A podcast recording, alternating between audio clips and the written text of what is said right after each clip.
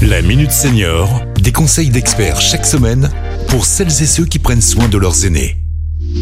Pierre-Marie Chapon. Bonjour, bonjour à tous. Aujourd'hui, je retrouve Stéphanie Volmar de la Carsat Rhône-Alpes pour revenir sur la première édition du prix Senior entre les lignes qui a été organisé par le Défi Autonomie à Saint-Etienne. Ce prix a pour objectif de récompenser des auteurs qui s'engagent par leurs ouvrages dans la lutte contre l'agisme et les discriminations liées à l'âge. Bonjour Stéphanie. Bonjour Pierre-Marie. Alors Stéphanie, quel est le premier ouvrage qui a été sélectionné ? La race des seniors de Marc Salomon aux éditions du Panthéon.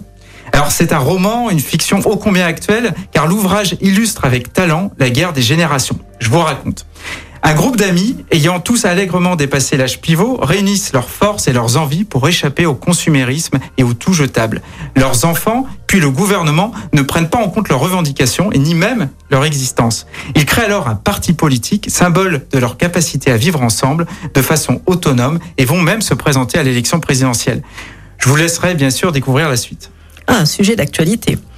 Un deuxième ouvrage, Les vieux enfants chez Casterman, Elisabeth Brami et Aurélie Guiré. Alors ici, on est dans un registre complètement différent car il s'agit d'un livre pour enfants magnifiquement illustré.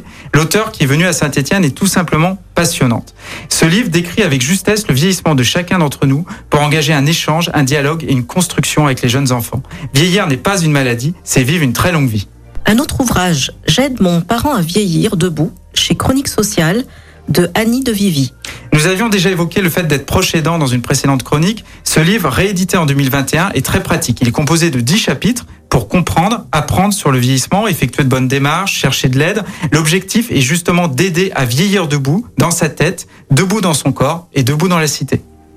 Un autre ouvrage, Les rencontres tardives, elles enchantent nos vieillesses, chez Inpress, de Marie-Françoise Fuchs.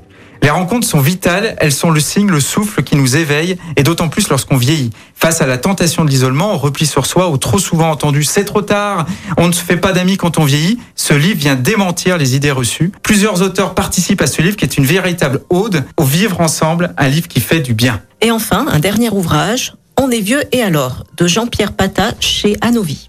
Alors la crise sanitaire que nous traversons est par bien des aspects révélateur de l'idée que se font de nombreux compatriotes et nos dirigeants sur le rôle et la place des personnes âgées dans la société. Le qualificatif « fragile » et donc à protéger illustre l'opinion généralement admise que les seniors n'ont plus grand-chose à faire ou à apporter à la société. Bien évidemment, et ça vous le savez, la réalité est tout autre et donc cet auteur en fait s'engage, c'est ça qui est intéressant dans cet ouvrage, s'engage par ailleurs dans son association Village à Vif qui porte justement des projets d'habitat inclusif et participatif. Et pour découvrir les cinq nouveaux auteurs qui seront sélectionnés en deux mille vingt-deux, dialoguer avec eux et faire dédicacer vos ouvrages, un seul rendez-vous, le Défi Autonomie, qui se tiendra cette année le vingt et un et le vingt-deux novembre deux mille vingt-deux à Saint-Etienne.